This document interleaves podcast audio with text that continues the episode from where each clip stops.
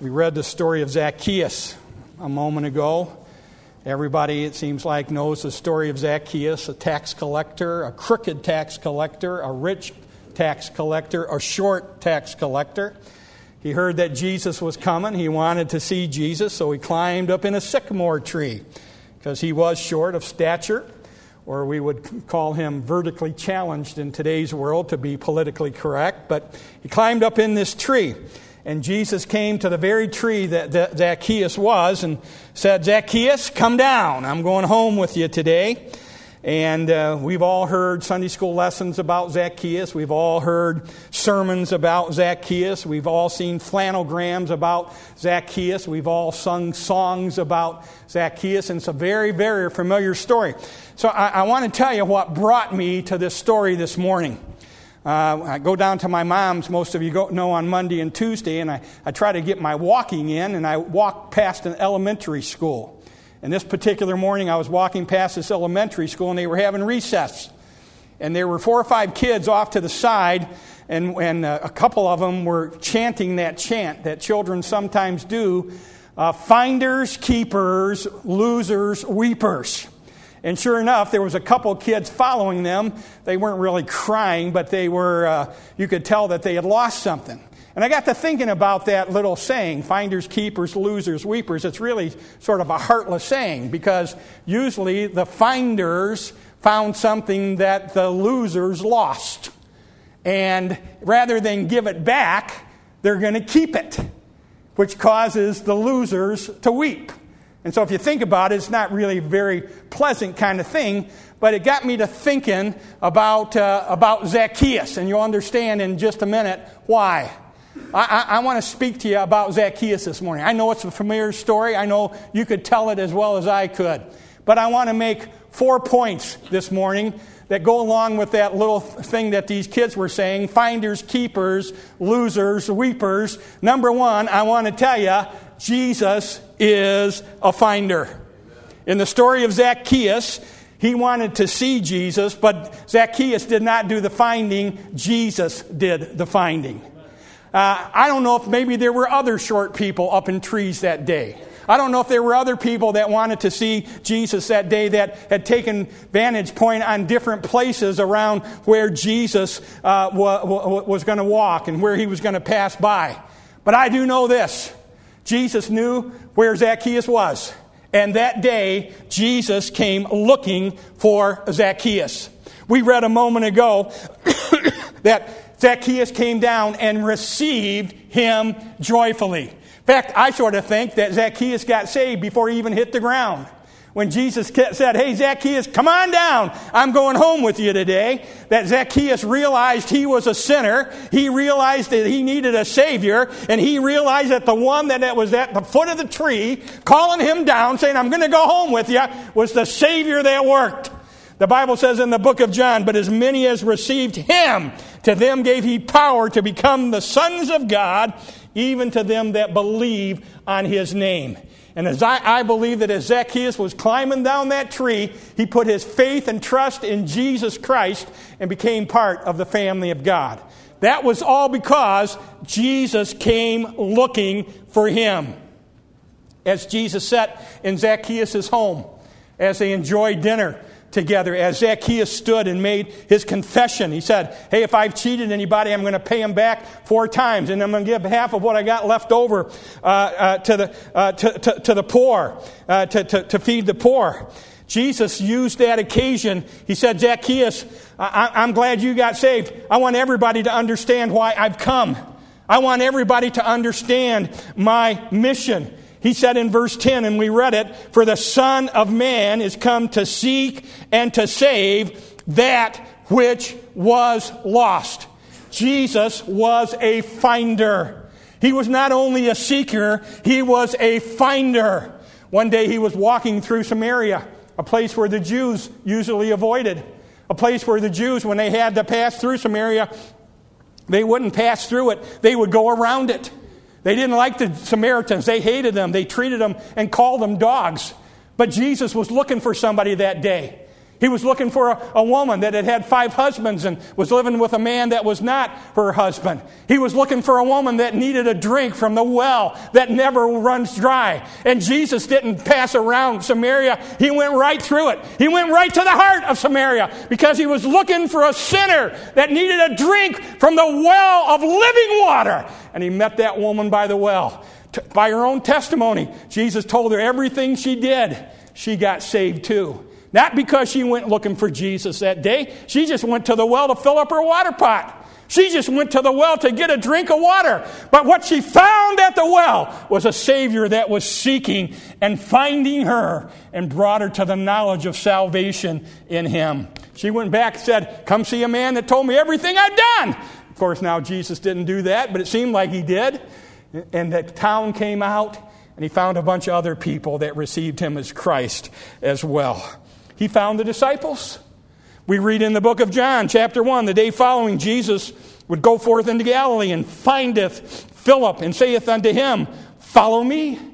In Matthew chapter 4, he found two sets of brothers, James and John, and Peter and Andrew. Follow me, I'll make you fishers of men.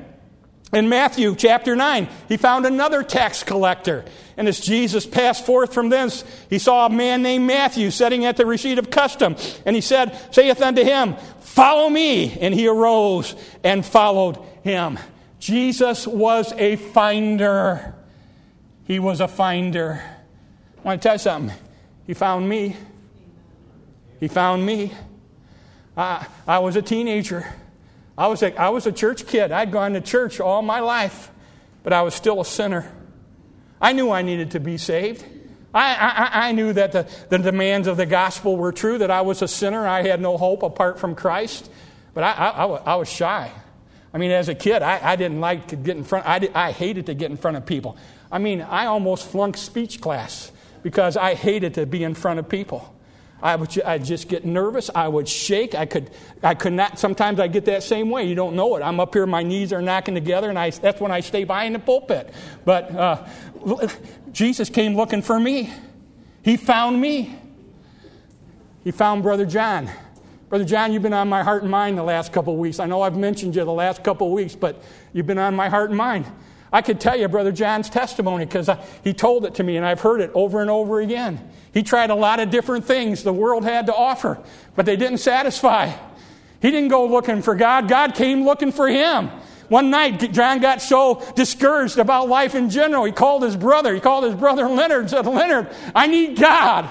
God came looking for John, and John found God, and John got saved. And you know something? He ain't never got over it. I'm so glad he ain't never. I know that's not good English, and I apologize to all the people that helped me with my English, but he ain't never got over it. I don't think we ought ever to get over getting saved. I don't think we ever ought to get over what Jesus did for us. He came looking for us. We didn't go looking for him. We don't, man doesn't seek after God, the Bible says. God comes seeking man, and God finds man and calls man to repentance. Jesus is a finder quickly. Number two, Jesus is a keeper. In John chapter 10, he says, My sheep hear my voice, and I know them, and they follow me. And I give unto them eternal life, and they shall never perish. Neither shall any man pluck them out of my hand. My Father which gave them me is greater than all, and no man is able to pluck them out of my Father's hand. I and my Father are one. What Jesus finds, he keeps. He gives us eternal life. He gives us everlasting life. We will never perish. No man will be able to pluck us out of his hand.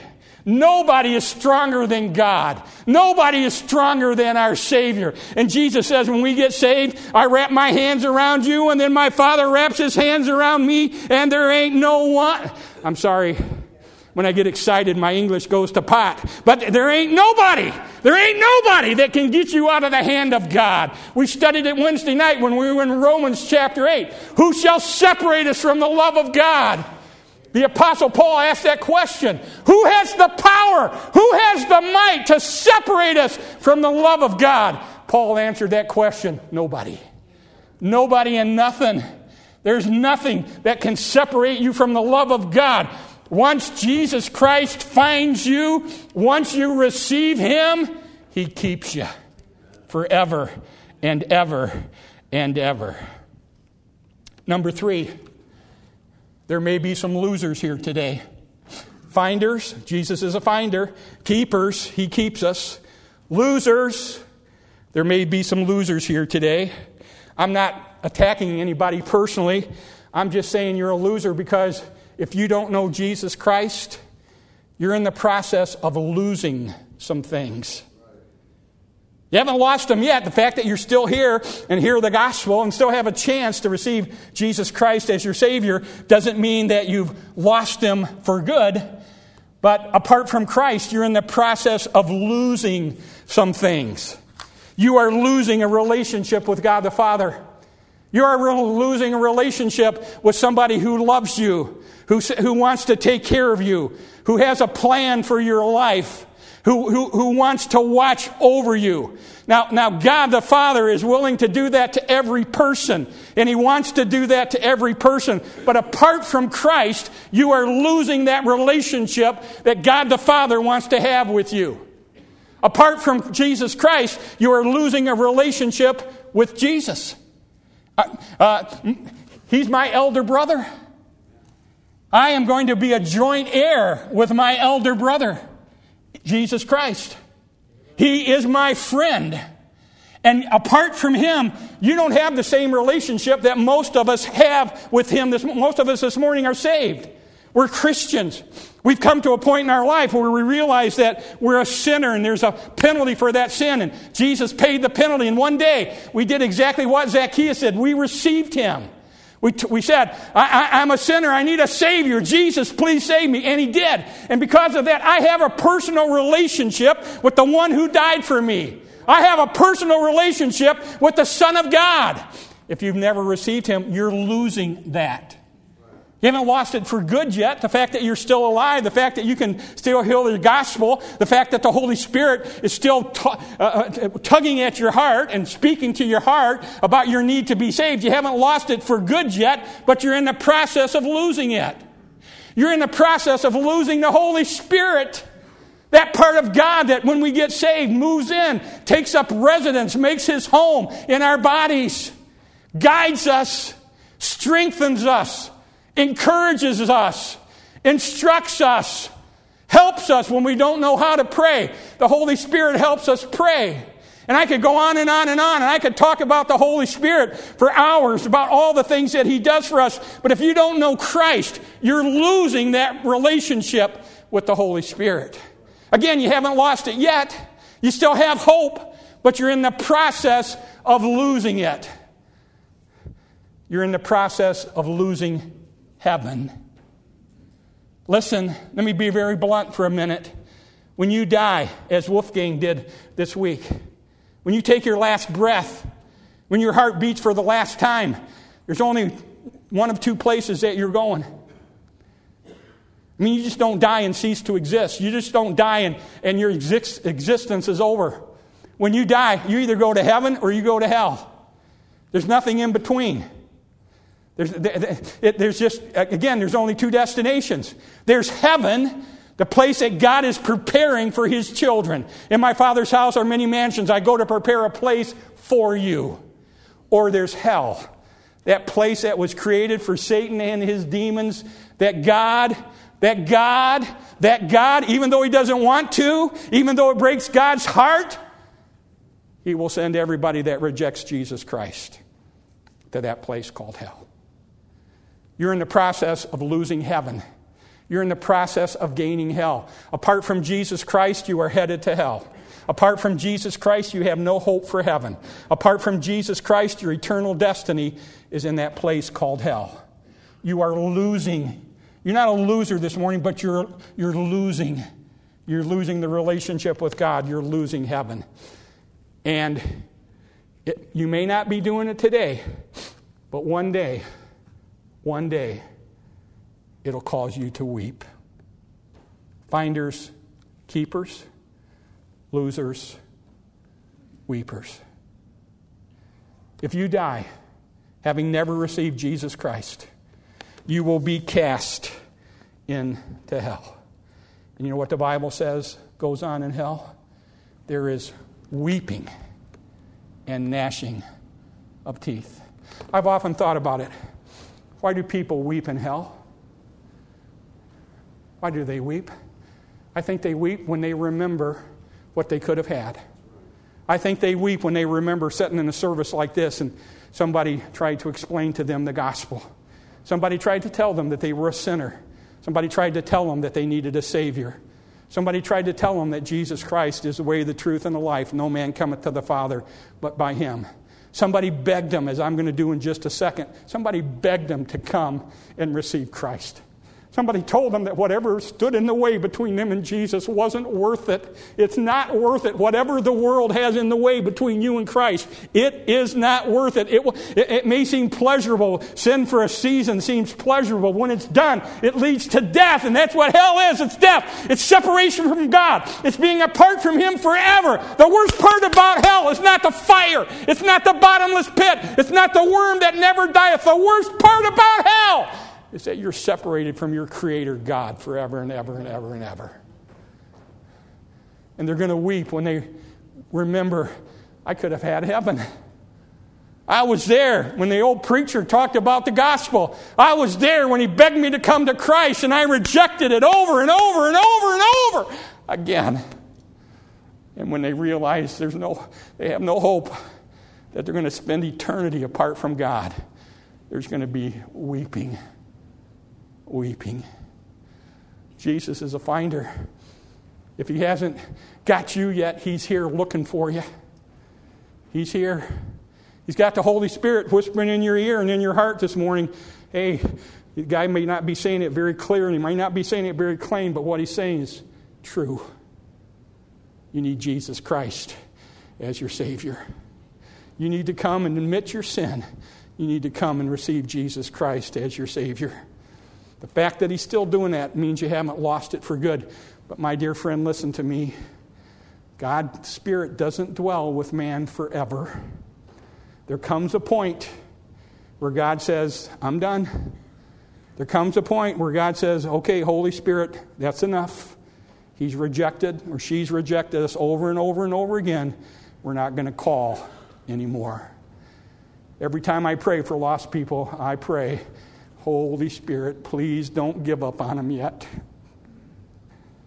Please don't quit calling them yet. Give them one more chance. And if you're here today and you don't know Jesus Christ, that's my prayer for you. My prayer is the Holy Spirit has not given up on you yet. That God has not given up on you yet. That He's still calling you today. As He calls today, would you come to the one that will keep you forever and ever and ever. Would you come to Jesus Christ? He is the way. Nobody comes to the Father but by Him. Let's pray together. Father, thank you for your word. Thank you for the simplicity of the gospel. And I do pray, Father, if there's somebody here that doesn't know Christ as their Savior, that you, Holy Spirit, you wouldn't give up on them, that you would keep calling and you would keep begging them to come as I do this morning. Come to the one who died for him. Come to the one whose death we pictured in the Lord's Supper this morning. Come to the one that could give them heaven. Come to the one that could give them eternal life. Please, Holy Spirit, help them to make that decision this morning. And then, Holy Spirit, I pray for Christians that are here, Christians that maybe have something in their life that they shouldn't have, Christians that are, are missing something that should be in their life. I pray you speak to us I pray we'd be obedient. If there's somebody here that needs to get baptized, maybe somebody here that you're leading to join the church, I pray, Father, in this time of decision, in this time of invitation, that they would be obedient to what the Holy Spirit's leading them to do. Just bless this time of invitation. I ask it all in Christ's name. Amen.